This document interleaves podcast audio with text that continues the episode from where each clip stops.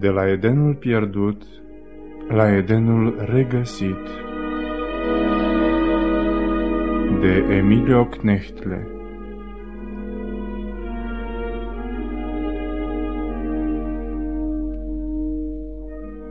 Isus nu a fost totdeauna un fiu al lui Dumnezeu.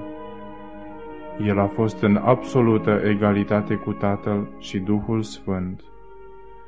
Această trinitate a trăit împreună ca o familie în care fiecare iubea pe ceilalți. Dar iubirea dorește să se exteriorizeze, să fie exprimată. Ea nu dorește să rămână singură. Dumnezeu a dorit să aibă mulți copii, cărora ar fi putut să le arate și să le dea iubirea sa. De aceea a întemeiat planul creațiunii. Dar de la început, el a dorit ca toate ființele create să aibă o voință liberă. El n-a dorit să fie înconjurat de ființe care sunt constrânse la iubire, neavând altă posibilitate.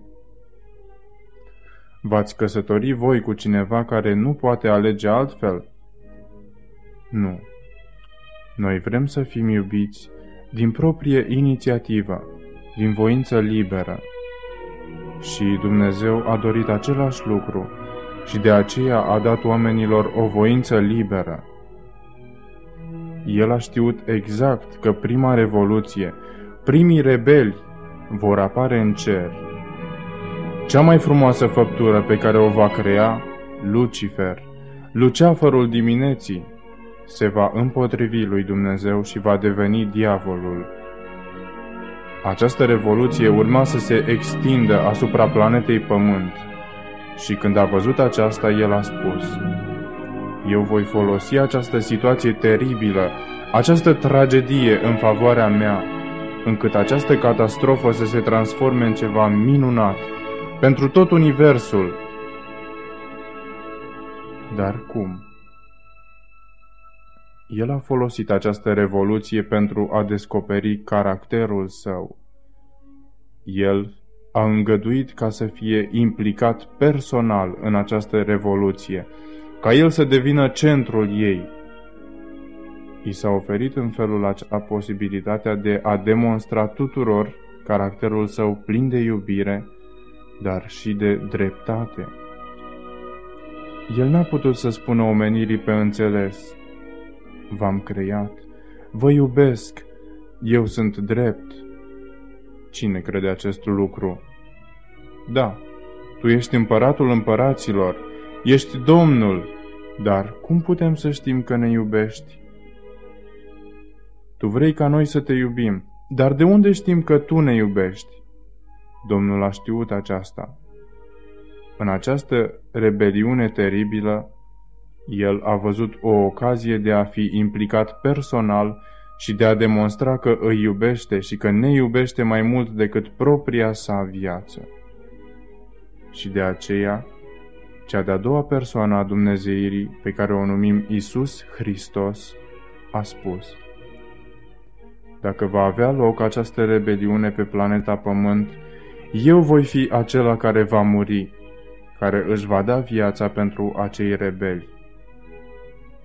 Și când tatăl a auzit că el vrea să devină un fiu, un om, el a spus, Atunci tu să ai onoarea de a crea totul, tu să fii creatorul. De aceea noi citim în Ioan 1 cu 1 la 3. La început era cuvântul și cuvântul era cu Dumnezeu și cuvântul era Dumnezeu. El era la început cu Dumnezeu. Toate lucrurile au fost făcute prin El și nimic din ceea ce a fost făcut n-a fost făcut fără El. Aceasta înseamnă că Isus a fost Dumnezeu. De aici reiese că Isus a creat toate lucrurile. Tatăl i-a dat onoarea de a crea toate lucrurile. Dumnezeu este un Dumnezeu al ordinii, al disciplinei. Prima ființă pe care a creat-o Isus a fost Luceafărul strălucitor, un prinț, un prim-ministru, peste tot universul, peste toți îngerii și a fost desăvârșit în toate. Îngerii l-au iubit, l-au onorat pe Lucifer, dar acesta a privit la Fiul lui Dumnezeu și a observat că Trinitatea avea adesea întâlniri private. În Zaharia 6 cu 13 se vorbește despre acest consiliu, la care lui Lucifer nu i-a fost permis să participe. De acest lucru s-a potignit. El a spus, Dar nu sunt eu desăvârșit? Nu sunt perfect? De ce nu mi este permis să iau parte și eu la acest consiliu, la această consfătuire intimă? Și a început să-l invidieze pe Isus. Acolo și atunci s-a născut păcatul, în momentul în care invidia s-a născut în inima sa. Isus a știut acest lucru și adesea a stat de vorbă cu el. Nu fi invidios. Eu te iubesc. Eu te-am creat. Dar mintea sa a născocit un plan groaznic. El s-a apropiat de îngeri, dar într-un mod atât de viclean, încât niciunul din îngeri nu băduia că Lucifer ar avea de gând să-i instige la o revoluție. El a spus, Eu iubesc pe Dumnezeu. Eu îl respect și voi face totul pentru el, dar ceva nu înțeleg. De ce nu avem libertate absolută? De ce îngerii au nevoie de o lege? doar suntem desăvârșiți și, prin urmare, nu avem nevoie de lege. El a început să semene neîncredere în rândul îngerilor. De multe ori Isus i-a vorbit și a zis, Nu fă asta, Lucifer. Tu arunci tot universul într-o confuzie. Nu vorbi astfel de lucruri despre noi. Dar Lucifer a interpretat greșit iubirea lui Isus, considerând-o ca slăbiciune și și-a propus în sinea sa. Bine, voi lupta mai dârz împotriva sa. S-a întors la îngeri și le-a spus, Mă îndoiesc că acest Dumnezeu ne iubește. El o afirmă, dar cine știe dacă într-adevăr este așa? Mă îndoiesc că este drept. Ce a făcut Lucifer? Acest lucru ne-l spune Pavel în Roman 3 cu 4. Apostolul Pavel spune că Lucifer îl judecă pe Dumnezeu, că îl pune sub acuzare, învinuindu-l. Acum, Lucifer a mers prea departe. Trinitatea l-a chemat și i-a spus, Noi te-am avertizat și te iubim, dar ai mers prea departe. El s-a întors atunci la înger și a spus, Îmi pare rău, dar nu am altă posibilitate decât să încep un război împotriva lui Dumnezeu și Biblia raportează că o treime din îngeri a spus Noi vom fi alături de tine. Și așa a început războiul. Iar în acest război care a avut loc în cer, Lucifer a pierdut. Există în Biblie o pildă care ne exemplifică ceea ce s-a petrecut în cer. Aceasta este relatarea despre Absalom și David. Și Absalom a fost un fiu al regelui David. Un fiu frumos, spune Scriptura. Și el a fost invidios pe tatăl său, pe tronul său. Și ce a putut face? S-a așezat înaintea porții din Ierusalim, atrăgând oamenii de partea sa – nu mergeți la tatăl meu, veniți la mine. Eu voi rezolva toate problemele voastre, toate disputele, în așa fel încât vă voi mulțumi. Și iudeii s-au dus la Absalom și nu s-au mai dus la David. După ce a cucerit tot poporul și credincioșii acestuia, Absalom l-a condus împotriva tatălui său. Și după cum știm, David a scăpat numai printr-o minune și a fugit în munți, căci fiul lui l-ar fi ucis vrând să devină împăratul lui Israel. Și voi cunoașteți restul întâmplării.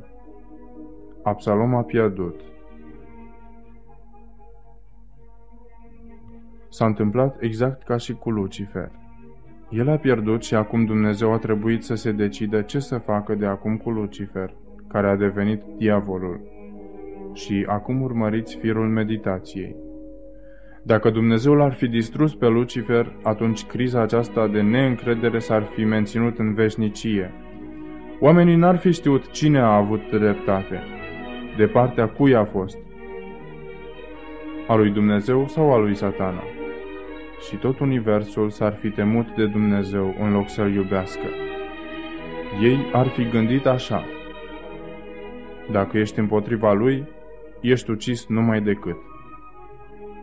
Și în loc de a-l distruge pe satana, el a spus, Bine, tu crezi că vei guverna mai înțelept decât mine și ai urmărit să-mi iei tronul. Eu îți voi pune la dispoziție o planetă pe care să te poți manifesta. Acolo poți să demonstrezi ce ai face, cum ai proceda tu, dacă ai guverna tu. Bineînțeles că vă pot spune multe texte din Biblie privitoare la acest subiect. Să începem cu Isaia 14, cu 12 la 15. Cum ai căzut din cer, luceafăr strălucitor, fiu al zorilor, cum ai fost doborât la pământ tu, biruitorul neamurilor? Tu ziceai în inima ta, eu mă voi sui în cer, îmi voi ridica scaunul de domnie mai pe sus de stelele lui Dumnezeu.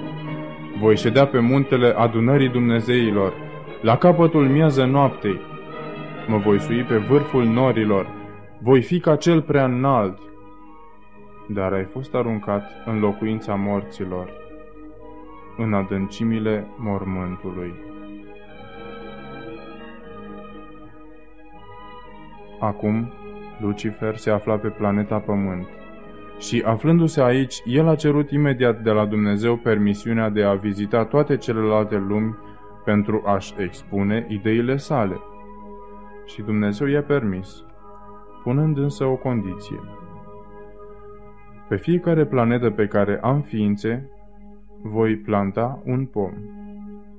Îi voi avertiza ca să nu se apropie niciodată de acel pom, căci acolo îți este permis să le vorbești. Ei vor putea mânca fructele oricărui alt pom. Numai fructele acelui pom le sunt interzise. Dar Lucifer a crezut că va putea să-i atragă pe toți la sine și așa el a pornit de la o planetă la alta. Dar nimeni nu s-a apropiat de acel pom. Toți l-au iubit atât de mult pe Dumnezeu încât nici nu s-au gândit că să urmeze ispitei de a discuta cu vrăjmașul lui Dumnezeu dar pe pământul nostru s-a întâmplat altfel. Isus a creat pe Adam și pe Eva și lor le-a vorbit despre dușmanul său, diavolul, care trăiește aici pe planeta noastră. Aici își are reședința sa și lui îi este îngăduit să vorbească cu voi într-un singur loc, le-a spus el. Vă rog, nu mergeți acolo, căci mergând acolo voi îmi dovediți că nu mă iubiți, că nu aveți încredere în mine. Nu mergeți acolo și ei i-au promis că vor asculta.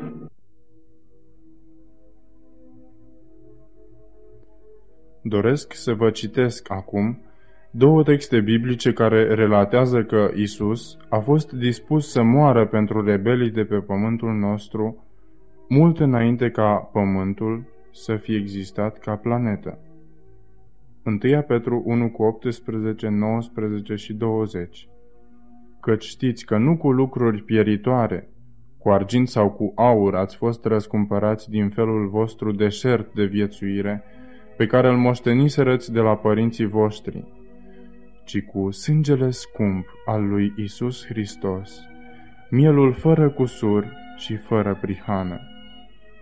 El a fost cunoscut mai înainte de întemeierea lumii.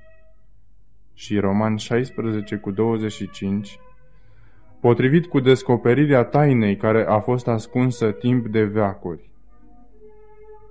Satana l-a învinuit pe Dumnezeu că este egoist, lipsit de iubire, tiran, nemilos, având o lege prea severă, nedrept. Acum se afla pe pământ în jurul pomului, iar Eva a început să se gândească la acest pom. Aici începe păcatul. Dumneata și eu trebuie să fim atenți ca păcatul să fie stârpit deja în faza aceasta. Dacă meditați asupra păcatului, atunci acesta devine atât de puternic încât vă conduce, vă silește la fapta păcătoasă. De aceea este atât de important să te rogi imediat dacă îți vin gânduri păcătoase. Dar Eva a omis să facă așa ceva. În loc de a alunga aceste gânduri păcătoase cu privire la acel fruct, ea s-a gândit, oare de ce îmi este interzis să-l mănânc? Gândul acesta a preocupat-o atât de mult încât a împins-o la pom și atunci ea a fost pierdută. De ce a fost pierdută? Din cauza că satana a hipnotizat-o. Din cauza că satana a hipnotizat un animal pe care l-a creat Dumnezeu. Și acesta a devenit un medium. Șarpele nu era un animal care să se târască. Nu. Inițial, șarpele a fost un animal minunat, care zbura și strălucea ca aurul, asemenea unei păsări. Un astfel de animal a stat pe ramura pomului și a vorbit în grai omenesc. Eva a rămas consternată și vocea ei s-a adresat într-un fel plăcut și melodios. Eva, ție ți-a spus Dumnezeu că nu ai voie să mănânci de la acest pom? Da, nu ne este îngăduit să mâncăm, deoarece vom muri. Aceasta este o prostie, o prostie curată, Eva. Eu îți garantez că nu veți muri. Îți spun eu de ce v-a interzis Dumnezeu aceasta. El este un Dumnezeu gelos, invidios. Fructul acesta conține atâta putere încât vei deveni asemenea lui. Mănâncă și vei fi asemenea lui Dumnezeu. Eva i-a răspuns. Ah, de aceea ne-a interzis? Bine, dăm fructul. Și ea a mâncat. Și îmi pot imagina ce a spus satana în continuare. Simți oare că mori? Nu, mă simt minunat. Atunci dă fructul și soțului tău. Ea a fugit imediat la Adam și i-a spus, Uite, Adam, am mâncat din fructul oprit și oare nu sunt tot așa de frumoase ca înainte?" Adam i-a răspuns, E teribil ce ai făcut. Dumnezeu ne-a avertizat că vom muri dacă vom mânca din el." Ea a devenit foarte arțegoasă spunând, Așa că tu nu vrei să mănânci? Ba da, voi mânca. Dar nu pentru că vreau să mă împotrivesc lui Dumnezeu, ci pentru că știu că va face ceva îngrozitor cu tine. Te iubesc prea mult. Nu vreau să te pierd. Voi mânca și Dumnezeu să facă și cu mine ce va face cu tine. Și Adam a mâncat. Iar acum s-a întâmplat ceva imediat. Deodată, după ce au mâncat, au observat că sunt goi. Până acum ei au avut propria lor sfințire și aceasta se exterioriza printr-o lumină strălucitoare pe care n-au observat-o până acum. Dar pentru faptul că au pierdut dreptatea prin păcat, această strălucire a dispărut de la ei și ei s-au văzut goi. N-a fost doar o goliciune fizică, corporală, ci și o goliciune a sufletului. Este același sentiment al inimii omenești care se naște în momentul în care noi facem ceva rău. Ei au fugit și s-au ascuns între tufe și și-au făcut o haină din frunze de smochin. Isus a știut imediat ce s-a întâmplat. A venit numai decât pe pământul nostru și a strigat pe Adam și pe Eva. Așa este inima lui Dumnezeu. El ia inițiativa când greșim. Aș dori să vă citesc despre pulsul inimii lui Dumnezeu în Osea 11 cu 3 și 4. Și totuși, eu am învățat pe Efraim să meargă și l-am ridicat în brațe, dar n-au văzut că eu îi vindecam. I-am tras cu legători omenești, cu funii de dragoste. Am fost pentru ei ca cel ce le ridică jugul de lângă gură. Aceasta este inima lui Dumnezeu. Ieremia 31 cu 20 Îmi este Efraim un fiu scump, un copil iubit de mine, căci când vorbesc de el îmi aduc aminte cu gingășie de el. De aceea îmi arde inima în mine pentru el și voi avea milă negreșit de el, zice Domnul. La glasul Domnului Hristos, Adam și Eva au ieșit și au tremurat în fața sa. Ați mâncat din fructul acela?" i-a întrebat el. Da, am mâncat. Și acum ce vei face cu noi? Isus a văzut doi miei, i-a chemat la el și au venit. Și atunci a făcut ceva groaznic. Le-a tăiat gâtul și cei doi miei au sângerat până au murit la picioarele lui. Adam și Eva l-au privit mirați. Ce faci? Ce este aceasta? Aceasta este moartea. Este ceea ce meritați voi. Acum ne vei ucide ca pe acești miei? Nu, nu pot să o fac. Vă iubesc mult prea mult. Dar eu m-am hotărât încă de mult să părăsesc tronul, locul de comuniune cu tatăl meu, atunci când voi vă veți răzvrăti împotriva mea. Voi deveni om, asemenea ție, Adame. Mă voi naște dintr-o femeie ca tine, Eva. Voi trăi pe acest pământ în același loc în care se află și satana, dușmanul meu, și el mă va ispiti zilnic. Dar eu nu voi comite niciodată, niciodată vreun păcat. Și când voi fi dovedit că omul poate trăi în ascultare de legea lui Dumnezeu, atunci voi ruga pe tatăl meu să așeze asupra mea pedeapsa. Pedeapsa pe care ați meritat-o voi, copiii voștri și copiii copiilor voștri. Le-a explicat acestea. Geneza 3 cu 15 Vrăjmășie voi pune între tine și femeie, între sămânța ta și sămânța ei. Aceasta îți va zdrobi capul, iar tu îi vei zdrobi călcâiul. Cei doi au tremurat și au fost așa de surprinși, iar când îngerii au auzit aceste lucruri, au venit și au spus, Nu, nu, doar ești Domnul nostru, lasă-ne să murim noi pentru omenire. Dar Domnul a spus, Nu, nu un înger trebuie să moară, ci un om trebuie să moară pentru omenire. Hristos este ruda noastră de sânge. De ce? El ne-a creat și ne-a insuflat suflare de viață. El este ruda noastră cea mai apropiată. Isus a spus, Eu trebuie să devin mai întâi om și doar atunci pot să mor pentru omenire. Când satana a auzit aceasta, s-a înspăimântat foarte tare. Satana a auzit toate acestea. Când l-a văzut venind pe Isus pe pământ, el a gândit în sinea sa. Acum vine, acum îl voi ucide și atunci pot să strig până la cer. Am știut-o și am spus-o din totdeauna că e un tiran, un tiran fără suflet. Acești doi oameni au mâncat un simplu fruct și ce face Dumnezeu care spune că ne iubește? El ucide, iată doi oameni morți. În loc de a putea spune pe față ce a gândit, el aude din gura lui Dumnezeu că el însuși va muri pentru păcătos. A rămas stupefiat. Aceasta a fost prea mult.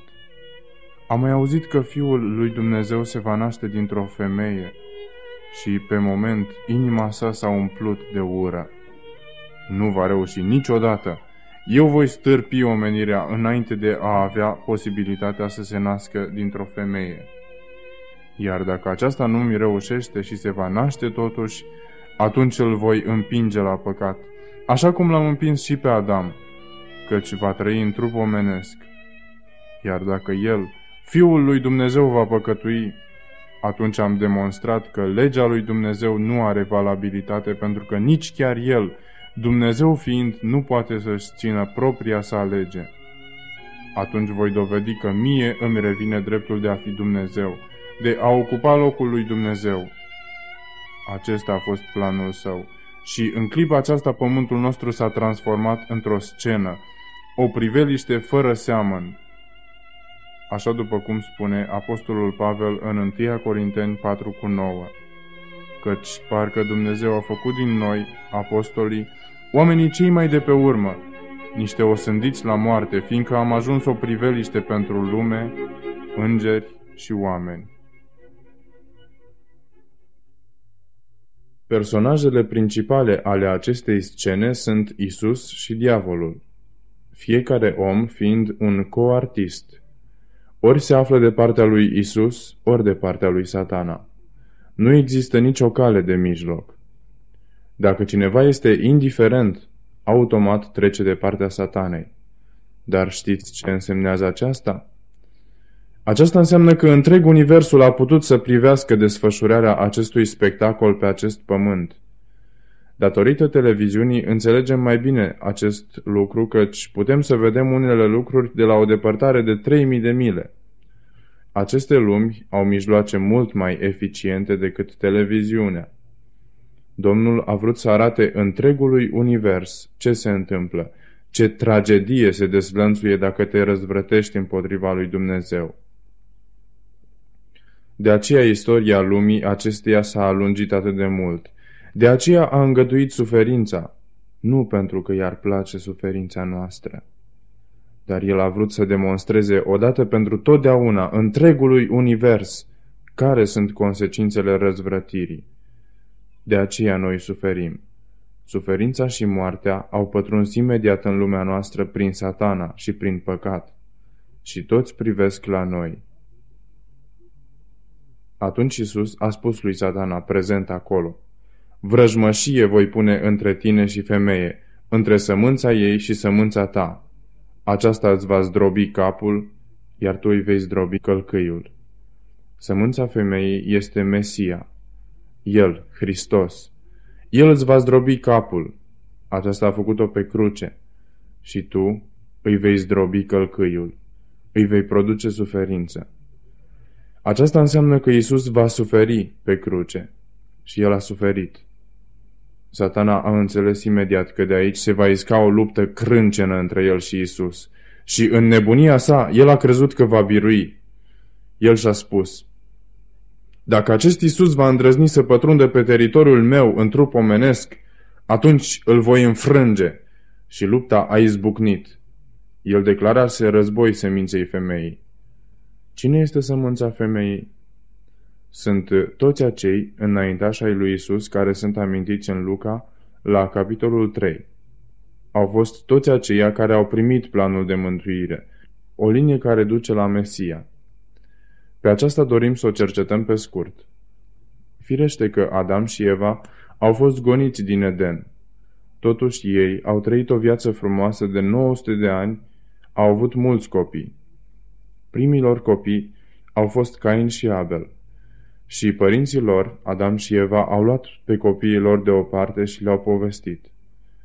S-a întâmplat ceva foarte tragic. Mama voastră și tatăl vostru au păcătoit acolo în grădină împotriva lui Dumnezeu. Noi suntem condamnați la moarte, dar avem o veste minunată pentru voi. Odată, Fiul lui Dumnezeu va lua asupra sa pedeapsa pe care o merităm noi. El ne-a îndemnat să facem un altar, ca rezultat al credinței noastre, și în fiecare zi, seara și dimineața, să tăiem un miel, să-l așezăm pe altar și atunci când mielul va arde, noi să îngenunchem și să spunem, Așa cum a murit acest mielușel, așa vei muri și tu odată, Isuse, pentru păcatele noastre. Și dacă credem aceasta cu adevărat și regretăm păcatul nostru, vom fi iertați prin sângele său. Abel a fost plin de admirație pentru cele auzite și a spus, Eu voi construi imediat un mic altar și voi aduce Domnului jertfa. Dar Cain a spus, Eu să aduc ca jertfă un miel? Este o prostie. Doar nu sunt un criminal, încât Dumnezeu să mă trateze așa, să spună că trebuie să moară pentru mine. Acest lucru îmi displace, îmi este odios. Tată, recunosc și sunt recunoscător lui Dumnezeu pentru că Dumnezeu mi-a dăruit viața. Eu voi construi un altar, dar nu voi aduce mielul ca jertfă. Eu voi jertfi roadele muncii mele și Cain a devenit primul om pătruns de îndreptățirea de sine. Și voi citi din Noul Testament că îndreptățirea de sine e un blestem. Tot iudaismul a eșuat din cauza îngânfării, a îndreptățirii de sine, spune Pavel în epistola către romani. Și Cain a fost primul care a vrut să fie salvat datorită faptelor sale, în loc de a primi cu recunoștință mielul lui Dumnezeu, în loc de dreptatea Domnului Hristos, îndreptățirea de sine. Și el l-a urât atât de mult pe Abel, văzând că jertfa lui a fost primită, încât l-a ucis. Firește că diavolul a fost acela care l-a urât atât de mult pe Abel prin Cain. Dar Adam și Eva au avut și un alt fiu, pe Set. Și Set a fost asemenea lui Abel. El a crezut pe tatăl său și a adus aceste jertfe. Așadar, Set a devenit păstrătorul seminței femeii care se ridică până la Hristos. Dar filozofia lui Cain a fost mai puternică. Toată omenirea s-a făcut asemenea lui Cain în fără de lege, încât Dumnezeu a spus, nu mai pot suporta omenirea. Și când a venit potopul, satana a râs satisfăcut. Tot planul de mântuire s-a terminat. Zadarnic a fost efortul. Toată omenirea se înneacă, piere. Dar atunci, el a văzut o barcă în care se aflau opt oameni. Noi a rămas statornic în credința aceea că iertarea păcatelor vine doar pe o singură cale, prin sângele Domnului Hristos. Dar după ce fiii lui Noe au ieșit din arcă, din nefericire, doi au fost ca și Cain, oamenii fără de legii. Și de data aceasta au construit un turn. De ce? Ei și-au zis, dacă Dumnezeu va îndrăzni să trimită un al doilea potop, atunci noi ne vom salva în turn. Ce limitați! Ce înguști sunt oamenii! Dacă Dumnezeu ne spune că ne va trimite un potop, noi nu-l credem. Iar dacă ne promite că nu va mai aduce niciodată vreun potop asupra pământului, nu-l credem nici atunci. Așa de încăpățânați suntem noi. De data aceasta n-am mai trimis potop, ci o confuzie a limbilor. Deodată, ei nu s-au mai putut înțelege. N-au mai putut comunica în felul acesta și s-au despărțit pe familii și au tras hotare. Păcatul să nu se poată extinde atât de repede. Acesta a fost planul lui Dumnezeu. Dar Dumnezeu și-a spus, Eu nu mă voi mai preocupa de omenire, ci voi desăvârși planul de mântuire doar printr-o singură națiune. Și apoi a spus lui Abraham, Abraham, ia-ți familia ta și du-te în Canaan. Și așa, Abraham a devenit purtătorul seminței care duce la Hristos. Avram a ascultat, dar satana a fost foarte nemulțumit. Avram să devină un purtător al seminței femeii, un premergător al Domnului Hristos, el nu este demn. Satana l-a învinuit tot timpul, zi și noapte, ca pe Iov. Și ce spunea Dumnezeu despre Iov? Iov este credincios. Dar satana spunea lui Dumnezeu despre Iov. Iov este credincios pentru că este bogat, sănătos, are copii. Dacă îi vei lua toate acestea, te va blestema. Așa vorbește satana și împotriva noastră. Și de aceea vin încercările. Domnul aduce încercări asupra noastră pentru a vedea dacă satana are dreptate și noi îl negăm pe Dumnezeu la prima încercare care se abate asupra noastră și spunem Dacă Dumnezeu mă tratează așa, nu mai vreau să am de-a face cu El. Să nu faceți așa, prietenii mei. Dacă vin încercările, fiți credincioși lui Dumnezeu. Spuneți așa, te iubesc, Doamne. Nu știu de ce au venit toate acestea, dar eu te iubesc. Chiar dacă mai da morții, eu te voi iubi. Așa a făcut Avram. Când satana l-a învinuit pe Avram, Isus a fost de acord să-l încerce. Prin ce a fost încercat Avram? Este înspăimântător.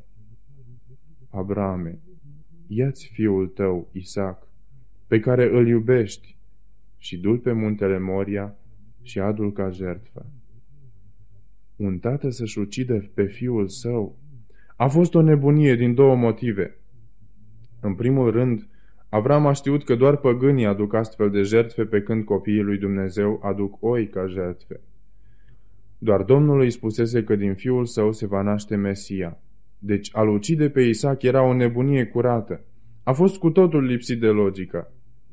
Dar noi trebuie să-L ascultăm pe Dumnezeu chiar dacă nu înțelegem de ce ne cere El un anumit sacrificiu. Dacă Dumnezeu ne spune ceva, chiar dacă nu înțelegem cu logica noastră, noi să ascultăm totuși de El. Tatăl cel bătrân a luat pe fiul său iubit și a urcat dealul. Când a ridicat cuțitul, Isus l-a oprit. Acum ai demonstrat în fața întregului univers că ești un purtător demn al seminței femeii. Alegerea lui Isus prin Abraham a fost îndreptățită în fața întregului univers care a privit uimit la această scenă. Următorul purtător al seminței a devenit Iacob. Iarăși satana a avut de comentat. Iacob, doar e un înșelător, pentru că l-a înșelat de două ori pe fratele său. Cum poți să alegi un astfel de om pentru a fi un strămoș al lui Mesia? Dar și Iacob a fost încercat. Unde? La malul râului Iaboc. Aici a primit vestea că fratele său Esau va veni cu 400 de bărbați pentru a-l omorâ. A început să tremure și să se teamă și s-a rugat toată noaptea și deodată a simțit o mână pe spatele său. El a crezut că e un spion al fratelui său Esau și a început să lupte toată noaptea pentru a se salva. Iar la răsărit de soare, el a văzut spre surprinderea sa că nu a fost un spion al lui Esau, ci a fost un înger al lui Dumnezeu. Văzându-l, Iacob a spus, Nu te las până când nu mă vei binecuvânta. Ce înseamnă aceasta? El s-a căit de păcatul său. A înțeles pentru prima oară că a fost un înșelător și l-a rugat pe Domnul. Te rog, convertește-mă tu. Acolo, Iacov a fost convertit și de aceea Domnul i-a spus, De acum înainte nu te mai numești Iacob, care înseamnă înșelător, ci Israel, care înseamnă biruitor. Următorul purtător al seminței a fost Iuda. El a fost al patrulea fiu al lui Iacob. Acest lucru este nefiresc. El ar fi trebuit să fie primul. De ce a fost al patrulea? Deoarece primii trei au fost nedemni. Ei au fost nestatornici din punct de vedere al caracterului iar Simeon și Levi au fost nemiloși și Domnul nu i-a putut folosi. El l-a ales pe Iuda, pe al patrulea fiu. Făgăduința o găsim în Geneza 49 cu 10. Toiagul de domnie nu se va depărta din Iuda, nici toiagul de cârmuire dintre picioarele lui, până va veni Shilo și de el vor asculta popoarele. Această profeție vrea să spună că Israel va rămâne în Palestina până când se va naște Mesia. Acest lucru s-a întâmplat în tocmai. Când romanii au cerut tribut poporului evreu, acesta și-a pierdut toiagul de cărmuire. Atunci s-a născut Isus. Această profeție s-a împlinit ad literam. Să ne întoarcem însă la Iuda. Familia sa a crescut foarte repede, devenind o națiune. La început însă Iuda a ajuns cu frații săi în Egipt. Acolo aproape că a pierit sub ura faraonilor, dar prin Moise Dumnezeu i-a adus din nou în Palestina. Dar dumneavoastră știți că iudeii au încetat să aducă jertfe în pustie. Aceasta înseamnă că iudeii au lepădat, au disprețuit pe Fiul lui Dumnezeu și jertfa sa decenii și chiar secole de-a rândul. Noi citim în faptele apostolilor că au adus jertfe lui Moloch, că au fost idolatri. Aceasta este istoria cea tragică a evreilor. Ei au comis o greșeală teribilă și, ajungând din nou în Palestina, doar o mică rămășiță dintre ei a crezut în jertfa zilnică ca un simbol al lui Mesia.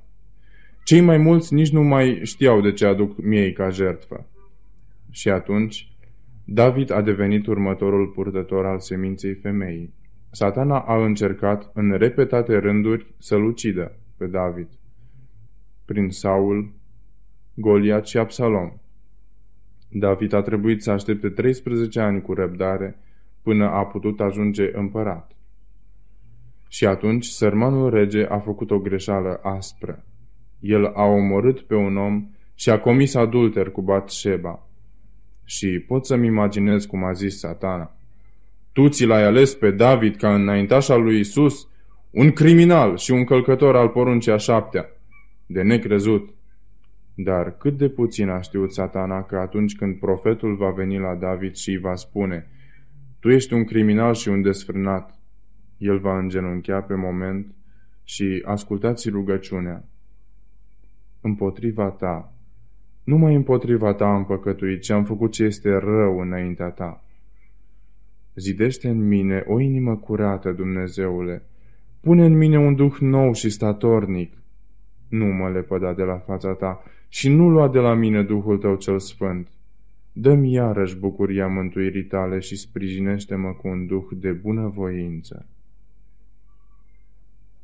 El a urcat sus pe dealul căinței, iar Domnul s-a uitat la el și l-a iertat spunând, Iată pe prietenul meu, l-a numit prieten.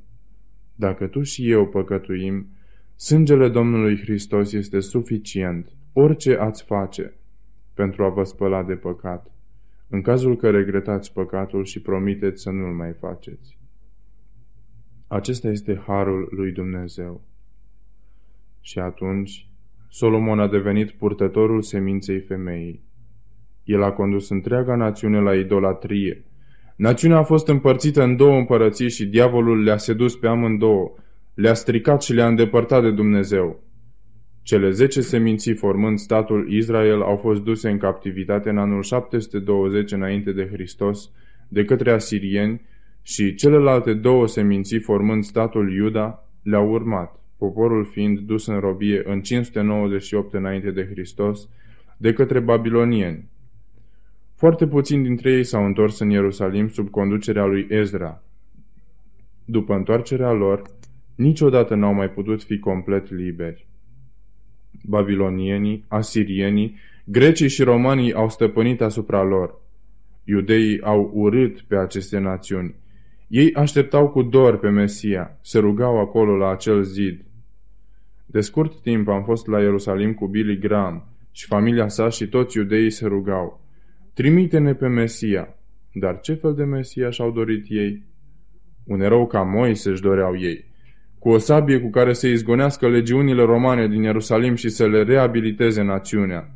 Ei n-au crezut în profeția din Isaia 53, unde este descris adevăratul Mesia, ca un miel suferind o jertfă care va sângera pentru păcatele omenirii.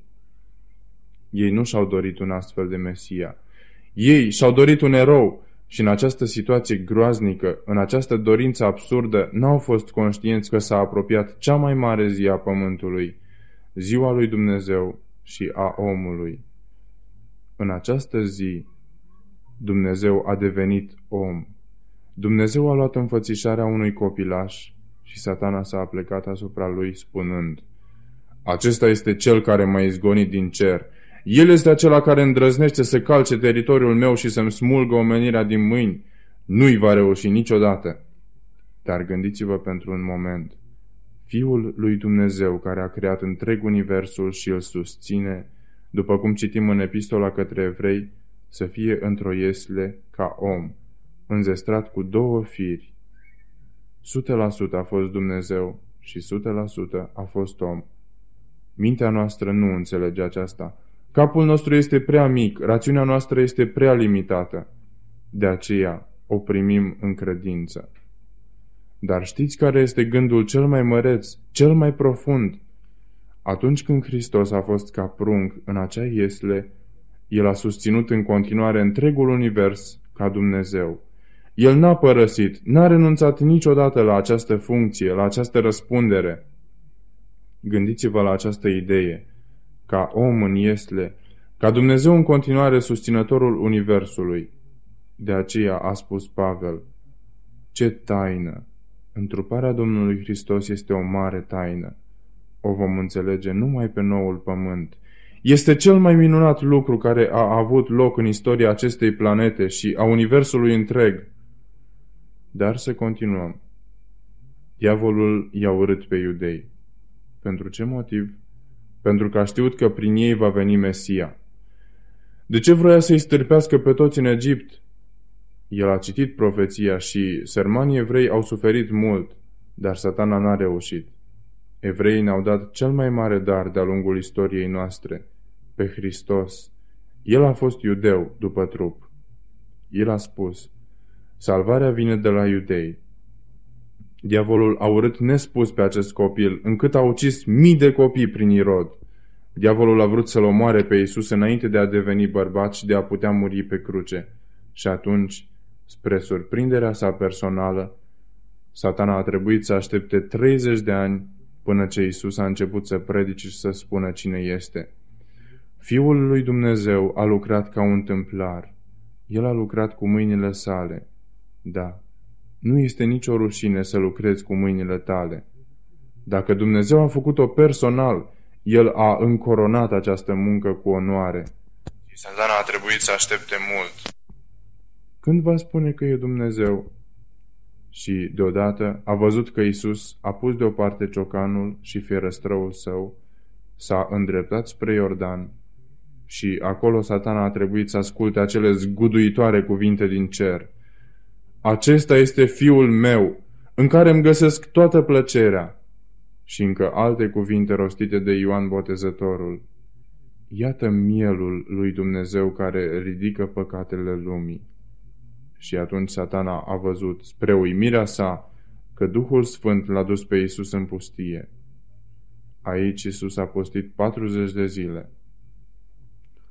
Am trecut în martie prin acea pustie. Singurătatea și deșertul tulbura.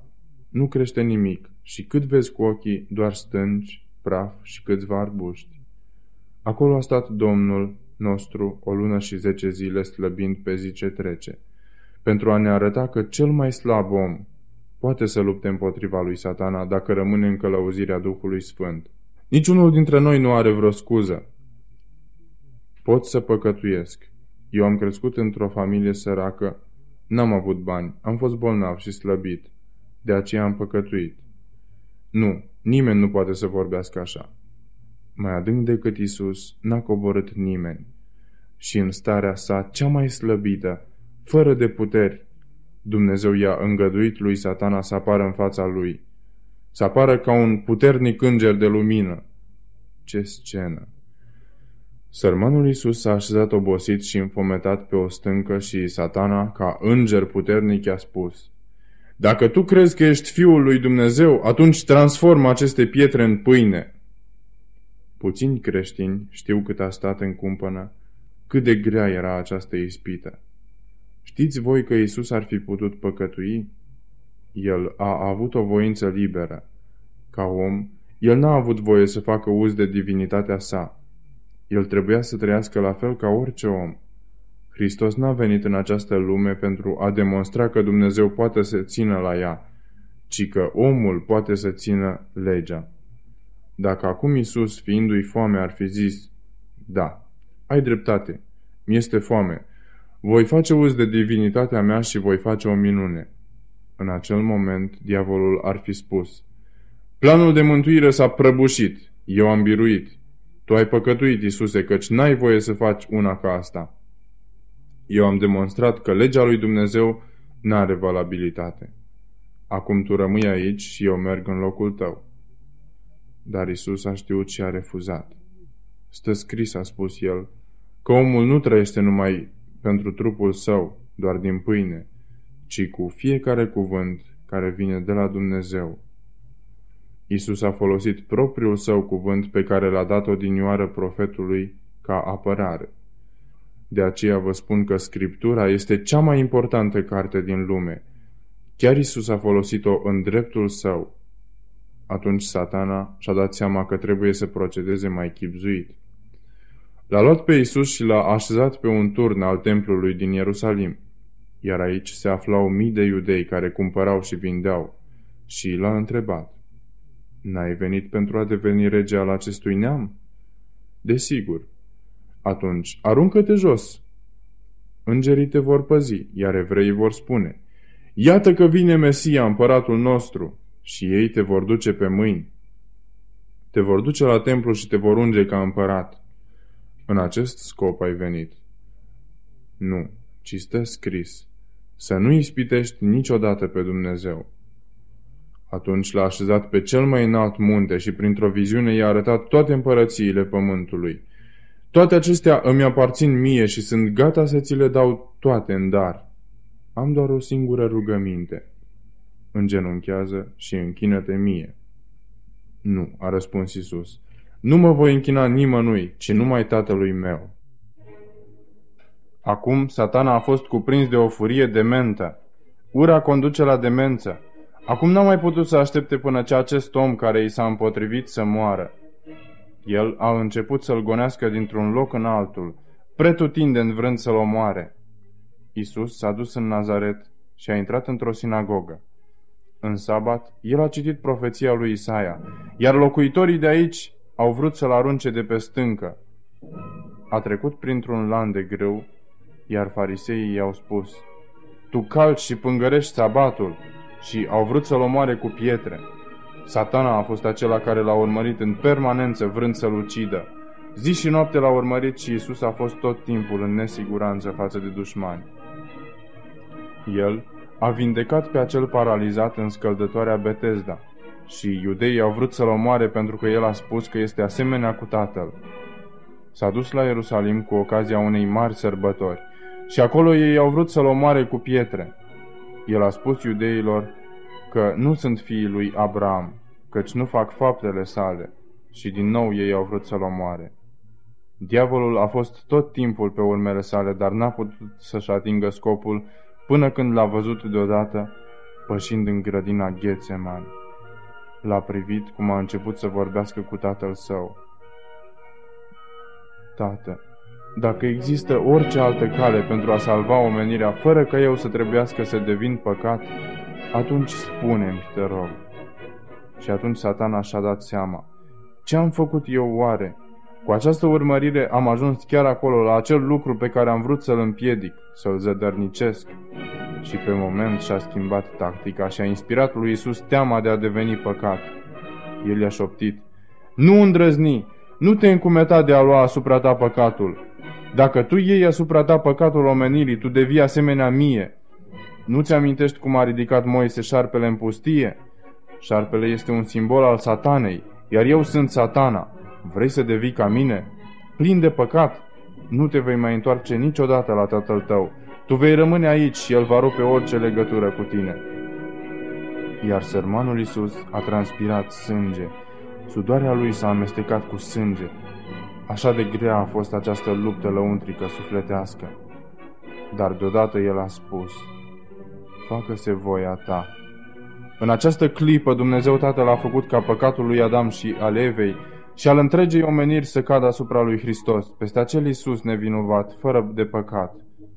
Deodată, el a simțit ca și când el ar fi comis toate crimele care s-au comis vreodată. Și după cum știți, el a căzut leșinat la pământ. El s-a prăbușit sub povara enormă a păcatului. Îngerii au venit în ajutor să-l întărească, pentru că altfel el ar fi murit, iar aceasta n-ar fi fost calea aleasă de Dumnezeu Tatăl. Cunoașteți în continuare. Unul dintre ucenicii săi l-a vândut, iar noaptea a avut loc procesul, judecata. Lucru cu totul ilegal că evreilor nu le-a fost permis să judece un om noaptea, dar atunci ei au făcut-o. Și după ce l-au schingiuit, ei l-au condamnat la moarte. L-au biciuit atât de tare încât a vărsat mult sânge în acea noapte. Spatele lui a fost plin de răni, încât n-a putut să-și ducă crucea. Atât de slăbit a fost el. Atunci l-au răstignit, iar Creatorul întregului pământ a fost atârnat între cer și pământ, răstignit de propriile sale făpturi. Niciodată Iisus n-a fost atât de iubit ca în acele puține ore, în acea vineri după amiază. Iar satana a făcut un ultim efort pentru a-l da jos de pe cruce și a spus prin farisei, Dacă vei coborâ acum de pe cruce, noi vom crede în tine. Eu a răspuns Iisus, doar pentru aceasta am venit. Și în câteva ore s-a soluționat criza. În tot universul, căci Iisus a spus înainte, Ioan 12 cu 32, Și după ce voi fi înălțat de pe pământ, voi atrage la mine pe toți oamenii. Tot universul a privit la această scenă teribilă spunând, Noi aproape că am crezut că Dumnezeu nu este iubire, Căci Lucifer ne-a spus atunci că Dumnezeu nu are pic de iubire, că este nemilos, că este un tiran. Dar priviți-l pe Dumnezeu. El are sufletul cel mai milos și mai plin de iubire pe care și-l poate închipui cineva. Cum am putut să ne îndoim de el? Isus a atras toate inimile la sine. Miliarde de lumi au privit cu lacrimi și spaimă, cum a fost omorât de dușmanii săi. Este nevoie de un Dumnezeu pentru a se găsi o soluție la o criză care a cuprins întreg universul. Gândiți-vă, dacă tu sau eu ar trebui să soluționăm o criză mondială, ce mijloace complicate ar trebui să ne scocim? Iar Dumnezeul nostru ia două bucăți de lemn, le bate în formă de cruce, este răstignit pe ele și criza e rezolvată. Aceasta înseamnă că Dumnezeu folosește mijloace simple pentru a rezolva probleme uriașe. O carte. Ce este o singură carte? Doar există miliarde de cărți în bibliotecile lumii. Dar această carte este vie, trăiește și conține idei revoluționare. Această carte a transformat mii de vieți, un mijloc simplu, dar cu rezultate mari. Un om. Ce este un om? Un Noie, un Pavel, un om consacrat, predat cu totul lui Dumnezeu. Ce rezultate uriașe poate aduce? Așa este Domnul Isus care a terminat pe acea cruce. Pavel a scris, el a vrut să dovedească în timpurile prezente că Dumnezeu e drept și dorește să îndreptățească pe fiecare om care crede în Isus. Aceste două scopuri le-a urmărit Isus acceptând crucea. Mai întâi pentru a arăta întregului univers că este iubire, dreptate și apoi că învinuirea lui satana a fost o minciună. La cruce, diavolului i-a căzut masca de pe față și întregul univers a văzut că el este ucigașul lui Dumnezeu. În acel moment, esența iubirii, izvorul ei, Hristos, a stat față în față cu esența urii, esența lepădării de sine, a altruismului de o parte și esența egoismului, a proslăvirii de sine pe cealaltă parte. Diavolul și-a dat seama. Eu am pierdut totul, totul. Nici o voce din tot universul nu va vota pentru mine, nu va fi de partea mea. Acum Dumnezeu și-a câștigat dreptul în fața tuturor de a mă ucide odată. De aceea Pavel spune în Coloseni 1 cu 19 și 20 Căci Dumnezeu a vrut ca toată plinătatea să locuiască în el și să împace totul cu sine prin el, atât ce este pe pământ, cât și ce este în ceruri, făcând pace prin sângele crucii lui. Ce vrea să spun aici? Atât ce este pe pământ, cât și ce este în ceruri. Ce este de împăcat în ceruri? Îndoiala multor îngeri, care nu au participat activ la războiul împotriva lui Isus, dar care s-au îndoit, care și-au pus problema dacă Dumnezeu într-adevăr este iubire sau dacă satana are dreptate. Acest lucru trebuia rezolvat în cer. Îndoiala trebuia îndepărtată. Aceasta a realizat-o Isus pe cruce. Crucea are o însemnătate atât de profundă încât vom avea nevoie de o veșnicie pentru a o înțelege. Regele David a văzut crucea într-o viziune scriind în Psalmul 85 cu 10. Bunătatea și credincioșia se întâlnesc, dreptatea și pacea se sărută. Bunătatea și dreptatea. Unde se sărută? Pe cruce. Aici Dumnezeu a dovedit iubirea și dreptatea sa. Crucea este centrul istoriei Universului și nu numai al acestei lumi. De aceea, Apostolul Ioan a scris în 1 Ioan 3 cu 8, ultima parte, căci Fiul omului s-a arătat ca să nimicească lucrările diavolului.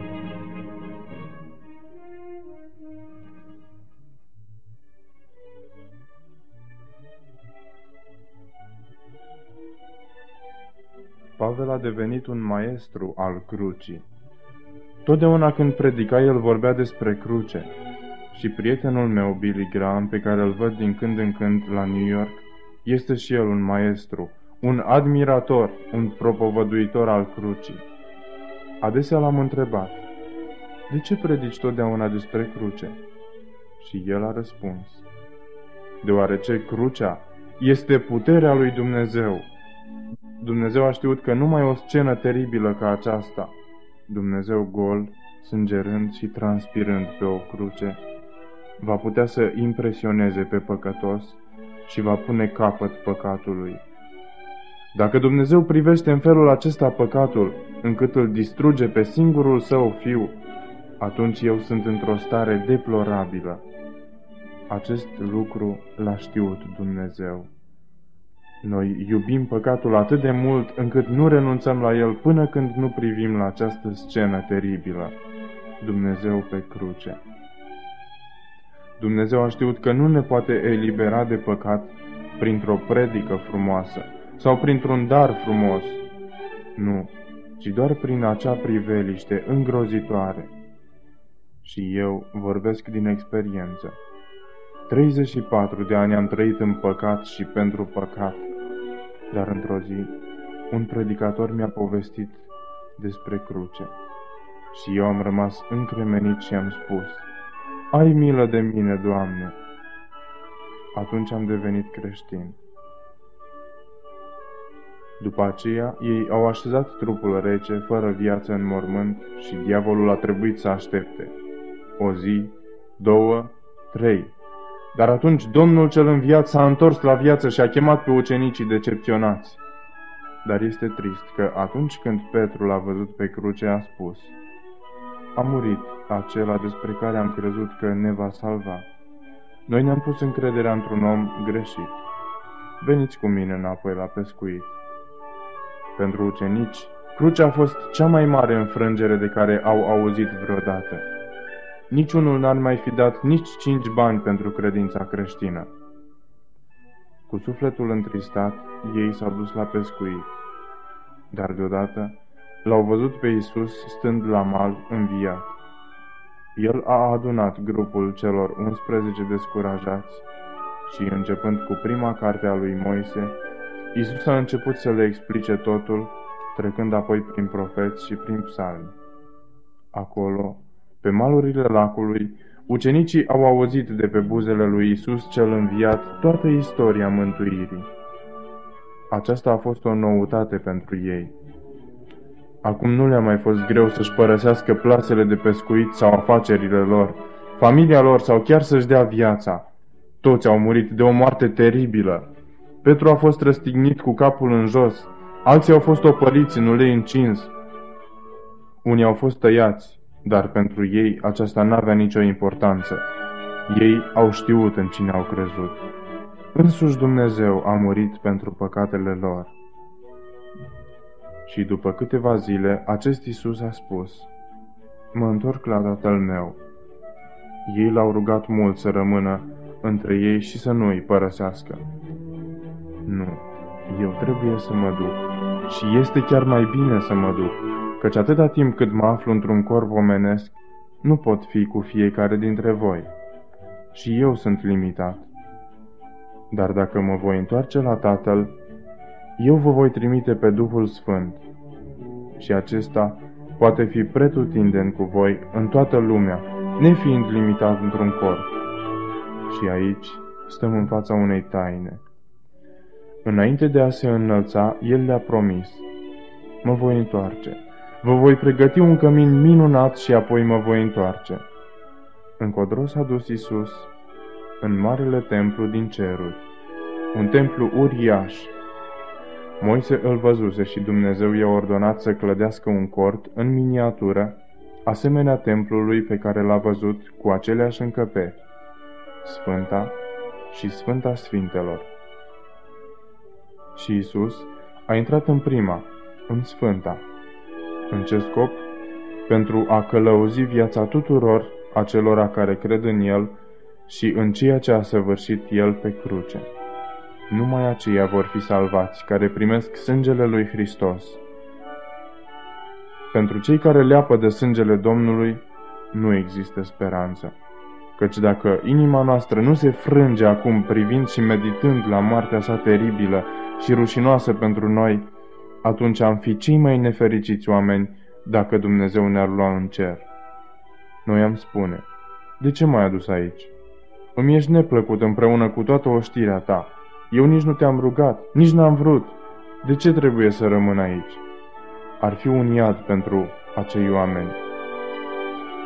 De aceea, va fi tot harul lui Dumnezeu, acela care îi va distruge pe toți acei care îl resping pe Dumnezeu. Ei ar fi cei mai nefericiți oameni, căci firea lor este contrară firii lui Dumnezeu. Ei au distrus iubirea în ei înșiși prin păcat. Și noi putem să distrugem iubirea prin păcat. Păcatul ascunde în sine o forță misterioasă pe care nici îngerii nu o înțeleg. De aceea nu există altă soluție pentru Lucifer. Mulți m-au întrebat, dacă Dumnezeu este atât de milos, atunci de ce nu i-a dat lui Lucifer încă o ocazie? Care este răspunsul la această întrebare? Dacă trăiești în păcat, puterea misterioasă a păcatului te duce acolo încât nu mai poți fi salvat. Chiar dacă Dumnezeu vrea să te ajute. Dar noi spunem, nu, nu vreau ajutor, eu iubesc păcatul. Omul ajunge în starea de a nu mai putea fi salvat. Acest lucru se poate întâmpla oricui. Biblia definește acest păcat ca fiind păcatul împotriva Duhului Sfânt. Care este natura acestui păcat? El nu este o crimă, un adulter sau altă faptă condamnabilă. El este rezistența, împotrivirea îndelungată de o viață întreagă de a primi adevărul sau de a părăsi un păcat. Domnul te iubește, se ocupă de tine și te va ajuta să părăsești păcatul, dar dacă spui, nu, eu nu vreau să părăsesc păcatul, renunți la 20-30 de păcate, dar la aceste 2-3 sau la acest unul singur nu vreau să renunț. Va veni momentul în care Domnul îți va retrage harul. Acesta este păcatul împotriva Duhului Sfânt, păcat care nu poate fi iertat. De aceea vă rog, primiți toate adevărurile care sunt scrise în Biblie și acelea pe care vi le spun pastorii voștri. Primiți totul. Este mult prea periculos să nu primești un adevăr sau să nu părăsești un păcat. Conform unei profeții din Daniel, capitolul 8 și 9, în anul 1844, Isus a intrat în Sfânta Sfintelor pentru a face și altă lucrare. El nu și-a părăsit lucrarea din Sfânta. El o continuă, dar a adăugat și alta, și anume judecata. Oare Dumnezeu nu știe cine îl primește și cine nu îl primește? Ba da, judecata aceasta însă nu o face pentru tine. Judecata este ținută cu toate ființele din tot universul, pentru ca ele să vadă dreptatea sa. Domnul nu face nimic în ascuns. El vrea să descopere bunătatea și dreptatea sa întregului univers. Deci, începând cu anul 1844, în cer s-au deschis niște cărți în care viața noastră este înregistrată cu exactitate. Biblia afirmă lucrul acesta. Acolo are loc o mare judecată la care Dumnezeu, Tatăl, este președinte, îngerii și ființele celorlalte planete sunt martorii, iar Isus este judecător sau avocat. Conform cazului, el stă înaintea tatălui și spune Următorul nume este Eric John. Tată. Acest bărbat a trăit într-o locuință mică în Chicago. Mama lui a fost o prostituată. Tatăl lui a fost un criminal, iar copilul umbla ca o pisică. A dus o viață îngrozitoare. La 14 ani a ucis pe un altul, înspăimântător. Dar într-o zi un creștin a venit la el. Avea 17 ani. Creștinul i-a spus, Dumnezeu te iubește. Iar băiatul a răspuns, Nu cred. Pe mine să mă iubească Dumnezeu? Da, și eu te iubesc. Ai vreun pat unde poți dormi în noaptea asta? Nu, eu dorm totdeauna pe acoperișuri. Vino cu mine, îți dau un pat curat. Creștinul l-a luat în casa sa, l-a spălat, i-a dat haine, i-a dat să mănânce și l-a iubit ca pe fiul său. Acest băiat n-a putut înțelege. Nu și-a putut închipui că există astfel de iubire. Săptămâni de rândul, a rămas în acest cămin și atunci acest creștin a deschis Biblia și i-a spus Și pentru tine a murit Dumnezeu. Poți să obții iertare pentru toate păcatele tale și i-a explicat toată Evanghelia, arătându-i tot ce stă scris. Băiatul a început să plângă și să spună, Oh, dacă aș fi știut asta, eu n-aș fi trăit așa. Și atunci creștinul i-a spus, Tu poți să începi o viață nouă cu Hristos. Și atunci, tată, el a început o viață nouă. El a fost născut din nou. Duhul meu cel sfânt a pătruns în mintea sa și l-a schimbat cu totul. Atunci s-a dus la școală, căci fugise din școală. A făcut chiar facultatea și a devenit un pastor. Și el a murit ca un om credincios. Tată, cer ca numele său să rămână în cartea vieții și să trăiască cu mine în veșnicie. Și tatăl a aprobat.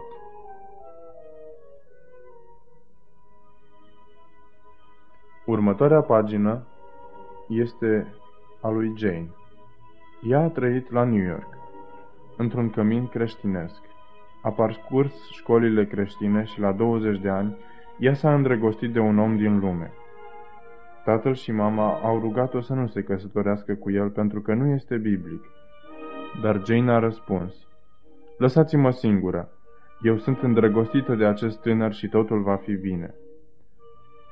Tată, privește câți oameni am trimis la Jane pentru a-i deschide ochii, pentru a-i arăta că această căsătorie cu un nelegiuit o va duce până la urmă în iad. Ea iubește pe acest tânăr și vrea să facă tot ceea ce face și el.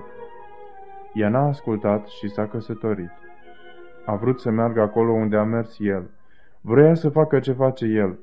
De aceea a încetat să se roage, să studieze Biblia. A încetat să meargă la biserică. În cursul vieții ei, eu am trimis 126 de oameni la ea pentru a o ajuta, dar ea i-a dat pe toți la o parte și a murit ca o nelegiuită. Tată, aș dori să-i fiu avocat, apărător, dar nu pot. Eu trebuie să fiu judecătorul ei. Și tatăl a spus, ștergeți numele ei din carte și scrieți, pierdută pentru veșnicie. Aceasta se petrece acum în ceruri și toată lumea o știe, fiind tragedia tragediilor, după părerea mea. Trăim în cea mai solemnă perioadă a istoriei acestei lumi. Viitorul mulțimilor care suprapopulează pământul este gata să se hotărască. Buna noastră stare viitoare și chiar mântuirea altor suflete depinde de calea pe care o alegem acum. Avem nevoie să fim călăuziți de Duhul adevărului. Orice urmaș al lui Hristos trebuie să întrebe cu sinceritate, Doamne, ce vrei să fac? Avem nevoie să ne umilim înaintea Domnului cu post și cu rugăciune și să cugetăm mult la cuvântul Său, îndeosebi la scenele judecății. Ar trebui să căutăm acum o experiență vie și profundă în lucrările lui Dumnezeu. Nu avem nicio clipă de pierdut. Evenimente de importanță vitală au loc în jurul nostru. Ne găsim pe terenul fermecat al satanei. Nu dormiți, străjeri ai lui Dumnezeu. Frăjmașul vă pândește de aproape, gata, în orice clipă. Trebuie ca acum să facem cunoștință cu Dumnezeu, punând la încercare făgăduințele sale. Îngerii înregistrează orice rugăciune sinceră și stăruitoare. Trebuie ca mai degrabă să ne lipsim de îngăduințe egoiste decât să neglijăm comuniunea cu Dumnezeu. Cea mai neagră sărăcie, cea mai mare lepădare de sine cu aprobarea sa este mai bună decât bogăție, onoruri, confort și prietenie, dar fără ea. Trebuie să ne luăm timp de rugăciune. Dacă îngăduim ca mințile noastre să fie năpădite de interese pământești, Domnul ne poate da timp pentru a ne despărți de idolii noștri de aur, de case sau de țari infertile. Timpul de încercare, cum n-a mai fost niciodată, se va destrănțui în curând peste noi și vom avea nevoie de o experiență pe care acum nu o avem și pe care mulți sunt prea nepăsători să o câștige. Adesea se întâmplă că încercarea se arată dinainte mai mare decât în realitate – dar acest lucru nu este adevărat cu privire la criza din fața noastră. Imaginația cea mai vie nu poate cuprinde mărimea ei. În acest timp de încercare, orice suflet trebuie să stea pentru sine înaintea lui Dumnezeu. chiar dacă ar fi în mijlocul ei Noe, Daniel și Iov, pe viața mea, zice Domnul Dumnezeu, că n-ar scăpa nici fi, nici fiice, ci numai ei și-ar mântui sufletul prin neprihănirea lor. Acum, când Marele nostru preot face ispășire pentru noi, trebuie să căutăm a deveni desăvârșiți în Hristos. Nici măcar printr-un gând, Mântuitorul nostru n-a putut fi adus să se supună puterii ispitei. Satana găsește în inimile omenești un loc unde își poate câștiga un punct de sprijin. O dorință păcătoasă este nutrită prin care ispitele lui își dau pe față puterea. Dar Hristos a declarat despre sine, Vine stăpânitorul lumii acesteia, el n-are nimic în mine. Satana n-a putut găsi nimic în Fiul lui Dumnezeu care să-i fi oferit posibilitatea biruinței. El păzise poruncile tatălui său și în el nu era niciun păcat pe care satana să-l poată exploata spre folosul lui. Aceasta este starea în care trebuie să fie găsiți aceia care vor sta în timpul strâmtorării. În viața aceasta trebuie să îndepărtăm păcatul de la noi prin credința în sângele ispășitor al lui Hristos. Mântuitorul nostru scump ne invită să ne unim cu El, să unim slăbiciunea noastră cu puterea Lui, neștiința noastră cu înțelepciunea Lui, nevrednicia noastră cu meritele sale. Providența lui Dumnezeu este școala în care trebuie să învățăm blândețea și umilința lui Isus. Dumnezeu ne pune mereu înainte nu calea pe care am ales-o și care ni se pare mai ușoară și mai plăcută, ci adevăratele ținte ale vieții. Ne rămâne să colaborăm cu mijloacele pe care le folosește cerul în lucrarea de a aduce caracterele noastre în asemănare cu modelul divin. Nimeni nu poate neglija sau amâna această lucrare decât cu primejduirea cea mai înfricoșată a sufletului lor. Apostolul Ioan a auzit în viziune un glas tare din cer zicând, Vai de voi, pământ și mare, căci diavolul s-a pogorit la voi cuprins de o mânie mare, fiindcă știe că are puțină vreme. Teribile sunt scenele care provoacă această exclamație din partea glasului ceresc. Mânia satanei crește pe măsură ce timpul îi se scurtează, iar lucrarea lui de amăgire și de distrugere își va atinge apogeul în timpul strâmtorării. Semne îngrozitoare cu un caracter supranatural se vor descoperi în curând în ceruri, ca dovada a puterii făcătoare de minunea demonilor. Duhuri de demoni vor merge la împărații pământului și în lumea întreagă pentru a-i lega în amăgire și pentru a-i îndemna să se unească cu satana în ultima lui luptă împotriva conducerii cerului. Prin aceste mijloace vor fi amăgiți deopotrivă conducătorii și supușii. Se vor ridica persoane care vor pretinde că sunt chiar Hristos și vor pretinde titlul și închinarea care aparțin răscumpărătorului lumii. Ei vor face minuni uimitoare de vindecare și vor declara că au descoperiri din cer care vor contrazice mărturia scripturilor. Când uh, decretul dat de diferiți conducători ai creștinătății împotriva păzitorilor poruncii va retrage ocrotirea conducerii și îi va lăsa la dispoziția acelora care le doresc distrugerea, poporul lui Dumnezeu va fugi din orașe și din sate. Se vor întovărăși în grupe, locuind în cele mai pustii și mai singuratice locuri. Mulți își vor găsi scăparea în întăriturile munților. Asemenea creștinilor din văile Piemontului, ei vor face din înălțimile pământului sanctuarele lor și vor mulțumi lui Dumnezeu pentru întăriturile stâncilor.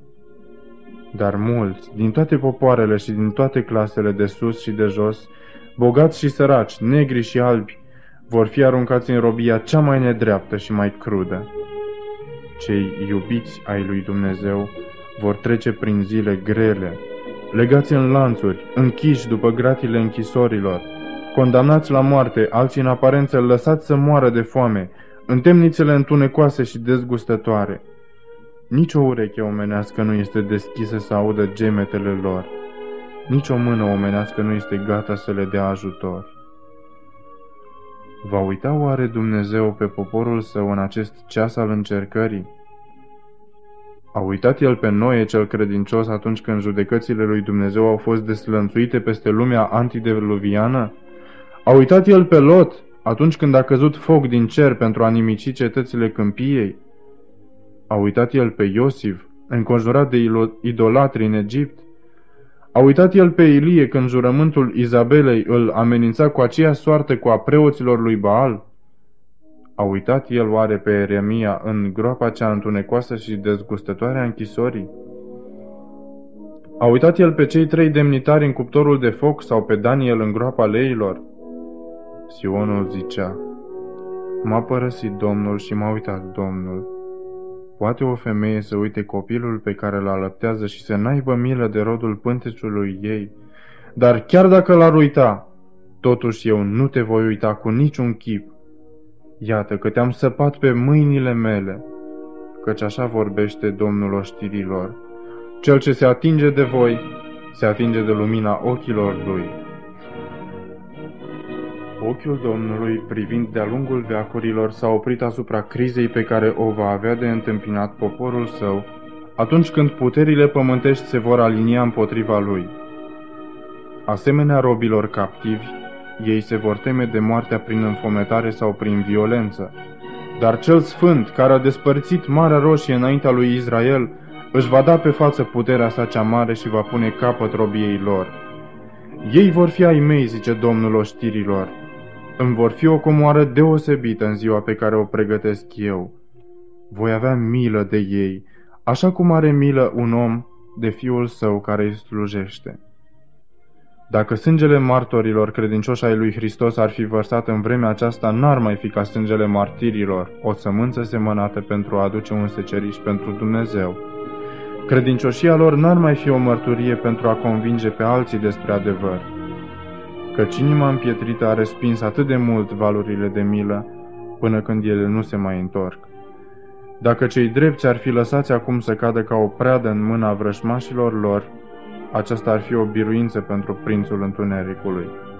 Psalmistul zice, căci el mă va ocroti în coliba lui în ziua necazului, mă va ascunde sub acoperișul cortului lui. Hristos a spus, Du-te, poporul meu, Intră în odaia ta și încuie ușa după tine. Ascunde-te câteva clipe până va trece mânia, căci iată, Domnul iese din locuința lui să pedepsească nelegiuirile locuitorilor pământului. Glorioasă va fi eliberarea acelora care au așteptat cu răbdare venirea sa și ale căror nume sunt scrise în cartea vieții. În mijlocul zguduirii pământului, a strălucirii fulgerelor și a bubuitului tunetelor, Glasul Fiului lui Dumnezeu strigă pe sfinții adormiți. El privește mormintele dreptilor, apoi ridicând mâinile către cer strigă. Treziți-vă! Treziți-vă! Treziți-vă voi care dormiți în țărână și sculați-vă! În lungul și în latul pământului, morții aud glasul acela și aceia care îl aud înviază. Și pământul întreg va răsuna de vuietul acelei armate nespus de mari din fiecare națiune, neam, limbă și popor. Ei vin din închisoarea morții, îmbrăcați cu slavă nemuritoare strigând. Unde ți este biruința moarte? Unde ți este boldul moarte? Iar drepții cei vii și sfinții înviați își unesc glasurile lor într-un strigă de biruință îndelung și fericit. Toți ies din morminte cu aceeași statură cu care au intrat în mormânt. Adam, care se găsește în mulțimea celor înviați, este de o înălțime distinsă și cu o statură maestoasă, cu puțin mai prejos decât Fiul lui Dumnezeu.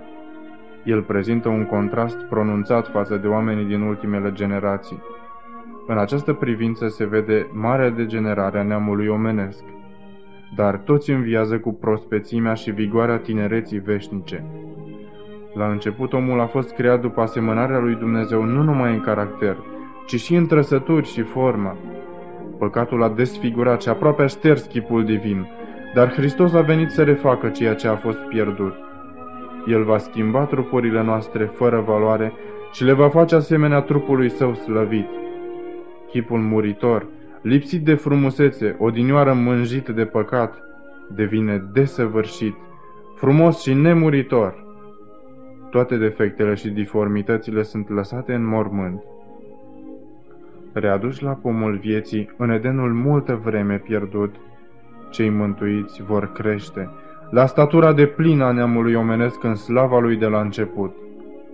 Ultima rămășiță a blestemului păcatului va fi îndepărtată și cei credincioși ai lui Hristos se vor arăta în frumusețea Domnului Dumnezeului lor la minte, la suflet și la trup, reflectând chipul desăvârșit al Domnului lor. O, minunată mântuire, mult discutată, mult așteptată, contemplată cu o anticipare înflăcărată, dar niciodată înțeleasă pe deplin. Drepții cei vii sunt schimbați într-o clipă, într-o clipeală de ochi. La glasul lui Dumnezeu ei au fost slăviți. Acum sunt făcuți nemuritori și, împreună cu sfinții înviați, sunt răpiți să întâlnească pe Domnul lor în văzduh. Îngerii adună pe cei aleși din cele patru vânturi de la o margine a cerului până la cealaltă. Copilașii sunt purtați de îngerii sfinți și dați în brațele mamelor lor. Prietenii multă vreme despărțiți din moarte sunt uniți pentru a nu se mai despărți niciodată și cu cântări de bucurie se înalță împreună spre cetatea lui Dumnezeu. În fața mulțimii răscumpărate este cetatea sfântă. Isus deschide larg porțile de mărgăritar și popoarele care au păzit adevărul intră prin ele. Acolo privesc paradisul lui Dumnezeu, căminul lui Adam în nevinovăția lui. Apoi glasul acela, mai bogat decât orice muzică care a atins vreodată o ureche muritoare, se aude zicând Lupta voastră s-a sfârșit. Veniți, binecuvântații tatălui meu, demoșteniți împărăția care v-a fost pregătită de la întemeierea lumii. Acum se împlinește rugăciunea Mântuitorului pentru ucenicii săi. Vreau ca acolo unde sunt eu să fie și aceea pe care mi-ai dat tu fără pată înaintea feței slavei sale, cu o bucurie de negrăit. Hristos prezintă Tatălui răsplata sângelui său zicând, Iată-mă, pe mine și copiii pe care mi-ai dat tu. Am păzit pe aceea pe care mi-ai dat tu. O, minune ale iubirii răscumpărătoare! Încântarea ceasului aceluia când Tatăl cel veșnic, privind pe cei răscumpărați, va vedea chipul său discordia păcatului îndepărtată, blestemul lui alungat și omenirea iarăși în armonie cu divinitatea. Cu o dragoste de nedescris, Isus invită pe cei credincioși în bucuria Domnului lor. Bucuria Domnului este să vadă în împărăția slavei sufletele care au fost salvate prin agonia și umilirea sa. Și cei răscumpărați se vor împărtăși de bucuria sa, când vor vedea printre cei fericiți pe aceia care au fost câștigați pentru Hristos, prin rugăciunile, prin munca și prin jertfa lor iubitoare. Când se adună în jurul tronului mare și alb, o bucurie de nedescris va umple inimile lor și vor vedea pe aceia pe care i-a câștigat pentru Hristos și că aceștia au câștigat pe alții, iar aceștia la rândul lor pe alții, toți aduși în cerul de odihnă. Atunci vor depune coroanele lor la picioarele lui Isus și îl vor lăuda de-a lungul nesfârșitelor veacuri ale veșniciei. Când cei răscumpărați sunt primiți în cetatea lui Dumnezeu, se înalță în văzduh un strigăt triumfător de adorare. Cei doi Adami sunt gata să se întâlnească. Fiul lui Dumnezeu stă cu brațele deschise să primească pe tatăl neamului nostru omenesc Ființa pe care a creat-o El, care a păcătuit împotriva făcătorului său și pentru păcatul căruia semnele răstignirii sunt purtate în trupul Mântuitorului. Când Adam vede urmele cuielor nemiloase, nu cade pe pieptul Domnului său, ci în umilință se aruncă la picioarele stale, strigând, Vrednic, vrednic este mielul care a fost înjunghiat. Mântuitorul îl ridică cu gingășie, și îl îndeamnă să privească iarăși la căminul din Eden, din care a fost atâta vreme alungat. După îndepărtarea din Eden, viața lui Adam pe pământ a fost plină de durere. Fiecare frunză care cădea, fiecare victimă a jertvei, orice umbră pe fața plăcută a naturii, orice pată pe curăția omului, era o nouă amintire a păcatului său. Grozavă era agonia remușcării când privea nelegiuirea abundând și ca un răspuns la avertizările lui, întâmpina acuzații aduse lui ca fiind cauza păcatului. cu umilință răbdătoare, a purtat aproape o mie de ani pedeapsa neascultării.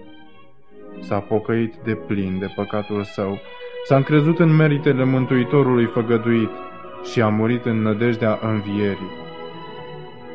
Fiul lui Dumnezeu a răscumpărat greșeala și căderea omului. Iar acum, prin lucrarea de ispășire, Adam este repus în prima lui stăpânire. Transportat de bucurie, el vede pomii care odinioară erau desfătarea lui, chiar pomii aceia ale căror roade le adunase, chiar el în zilele nevinovăției și bucuriei lui. Vede via pe care propriile sale mâini au cultivat-o și chiar acele flori pe care odinioară le iubea și le îngrija. Mintea lui prinde realitatea scenei. Înțelege că acesta este în adevăr Edenul restabilit, mai plăcut acum decât atunci când a fost alungat din el. Mântuitorul îl conduce la pomul vieții, rupe fructul cel slăvit și îi dă să mănânce. Privește în jurul lui și vede o mulțime din familia lui răscumpărată stând în paradisul lui Dumnezeu. Atunci își așează coroana cea strălucitoare la picioarele lui Isus și, căzând pe pieptul său, îmbrățișează pe răscumpărătorul. Atinge harpa de aur și bolțile cerului răsună de cântarea biruitoare. Vrednic, vrednic, vrednic este mielul care a fost junghiat și trăiește iarăși. Familia lui Adam îi urmează exemplul și așează coroanele lor la picioarele Mântuitorului când se pleacă înaintea sa în adorare. La această unire sunt martori îngerii care au plâns la căderea lui Adam și s-au bucurat atunci când Isus, după înviere, s-a înălțat la cer. Acum văd lucrarea de mântuire împlinită și își unesc glasurile în cântări de laudă. În toate veacurile cei aleși ai Mântuitorului au fost educați și disciplinați în școala suferinței. Ei au mers pe cărările înguste ale pământului, au fost curățiți în cuptorul încercărilor. Pentru numele lui Isus au suportat împotrivire, ură și calomnie. L-au urmat prin lupte grele, au suportat lepădarea de sine și au avut parte de dezamăgirea mare. Prin propria lor experiență dureroasă, au cunoscut grozăvia păcatului, puterea lui, vinovăția și jalea lui. Îl privesc cu scârbă. Sentimentul jertfei infinite făcute pentru vindecarea lor îi umilește în ochii lor și le umple inimile de recunoștință și de laudă pe care cei care n-au căzut niciodată nu le pot aprecia. Ei iubesc mult pentru că li s-a iertat mult. Deoarece s-au împărtășit de suferințele lui Hristos, sunt în stare să se împărtășească împreună cu El de slava sa. În viața aceasta abia începem să înțelegem subiectul cel minunat al mântuirii. Cu înțelegerea noastră mărginită, putem aprecia foarte corect rușinea și slava, viața și moartea, dreptatea și mila care se întâlnesc la cruce. Totuși, cu cele mai ascuțite puteri mentale nu putem prinde adevărata lor însemnătate. Lungimea și lățimea, adâncimea și înălțimea iubirii răscumpărătoare sunt înțelese prea slab. Planul de mântuire nu va fi de plin înțeles, nici chiar atunci când cei răscumpărați vor vedea așa cum sunt văzuți și vor cunoaște așa cum sunt cunoscuți. Însă de-a lungul veacurilor veșnice, adevărul se va descoperi continuu în fața minților uimite și încântate. Cu toate că necazurile, durerile și ispitele pământului sunt terminate, iar cauza îndepărtată, poporul lui Dumnezeu va avea totdeauna o cunoaștere lămurită, inteligentă a ceea ce a costat mântuirea lor. Crucea lui Hristos va fi știința și cântecul mântuiților în toată veșnicia. În Hristos cel slăvit vor vedea pe Hristos cel răstignit. Niciodată nu se va uita că El, a cărui putere a creat și a susținut lumile nenumărate prin vastele domenii ale spațiului, iubitul Fiu al lui Dumnezeu, maestatea cerului, el pe care heruvimii și serafimii strălucitori se bucurau să-l adore, s-a umilit pentru a ridica omenirea căzută, ca să poarte vinovăția și rușinea păcatului și ascunderea feței Tatălui, până când chinurile unei lumi pierdute i-au sfâșiat inima și i-au zdrobit viața pe crucea de pe calvar. Faptul că făcătorul tuturor lumilor, arbitrul tuturor destinelor, a trebuit să părăsească slava și să se umilească din dragoste pentru om, va provoca totdeauna uimirea și admirația Universului. Când popoarele răscumpărate privesc pe Mântuitorul lor și văd slava veșnică a Tatălui strălucind pe fața sa, când privesc tronul său care este din veci și ține până în veci și știu că împărăția sa nu va avea sfârșit, izbucnesc în cântarea răpitoare. Vrednic, vrednic este mielul care a fost junghiat și ne-a răscumpărat pentru Dumnezeu prin sângele său prețios. Taina crucii explică toate celelalte taine. În lumina care izvorăște de pe calvar, atributele lui Dumnezeu care ne umpluseră de teamă și de groază apar frumoase și atrăgătoare. Mila, bunătatea și dragostea părintească se văd unite cu sfințenia, dreptatea și puterea. Când privim maestatea pe tronul său înălțat și onorat, îi vedem caracterul în manifestările lui iubitoare și înțelegem ca niciodată mai înainte însemnătatea acestui titlu scump, Tatăl nostru. Se va vedea că acela care este infinit în înțelepciune nu putea pune la cale un plan pentru salvarea noastră fără jertfirea Fiului Său. Răsplătirea pentru jertfa sa este bucuria populării pământului cu ființe răscumpărate, sfinte, fericite și nemuritoare. Urmările luptei Mântuitorului cu puterile întunericului sunt bucurie pentru cei mântuiți care vor sluji spre slava lui Dumnezeu în toată veșnicia. Și atât de mare este valoarea unui suflet, încât Tatăl este mulțumit cu prețul plătit. Iar Hristos, privind roadele jertfei sale celei mari, este și El mulțumit. La încheierea celor o mie de ani va avea loc a doua înviere. Atunci cei nelegiuiți vor învia din morți și se vor prezenta înaintea lui Dumnezeu pentru aducerea la îndeplinire a judecății scrise. Astfel, Apocalipsul, după ce descrie învierea celor drepți, spune Ceilalți morți n-au înviat până nu s-au sfârșit cei o mie de ani. Iar Isaia declară cu privire la cei nelegiuiți aceștia vor fi strânși ca prinși de război și puși într-o temniță, vor fi închiși în gherle și după un mare număr de zile vor fi pedepsiți. Toate comorile Universului vor fi deschise spre studiul mântuiților lui Dumnezeu. Neîncătușați de moarte, ei își iau zborul neobosit către lumile îndepărtate, Lumi care au fost mișcate de durere la vederea necazului oamenilor și au tresăltat în cântări de bucurie la veștile despre un suflet salvat. Cu o bucurie de nedescris, copiii pământului intră în bucuria și înțelepciunea ființelor necăzute. Ei se împărtășesc de comorile de știință și înțelegere câștigate prin veacuri, de veacuri, din contemplarea lucrărilor mâinilor lui Dumnezeu. Cu o viziune neumbrită, ei privesc slava creațiunii, Sori, stele și sisteme în ordinea rânduită înconjoară tronul Dumnezeirii.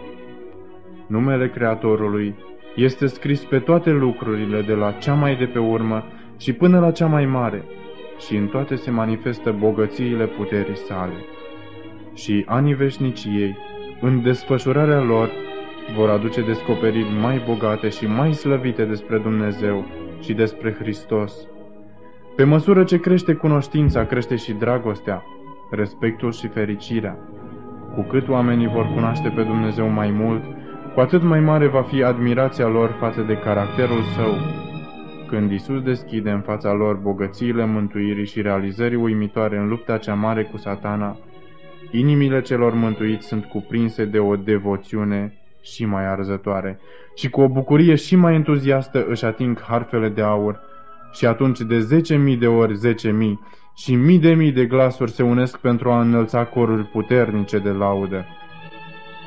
Și pe toate făpturile care sunt în cer, pe pământ, sub pământ, pe mare și tot ce se află în aceste locuri le-am auzit zicând, Acelui ce șade pe scaunul de domnie și a mielului să fie lauda, cinstea, slava și stăpânirea în vecii vecilor. Lupta cea mare s-a sfârșit Păcatul și păcătoșii nu mai există. Universul întreg este curat. O singură vibrație de armonie și de bucurie străbate prin creațiunea cea imensă. De la acela care a creat toate, se revarsă viața, lumina și fericirea. Prin domeniile spațiului fără sfârșit, de la atomul cel minuscul și până la lumile cele mari, toate lucrurile însuflețite și neînsuflețite, în frumusețea lor neumbrită și în bucurie desăvârșită, declară că Dumnezeu este iubire. Edenul pierdut este recâștigat prin Hristos. Prieteni, și dumneavoastră sunteți incluși în planul de salvare al lui Dumnezeu.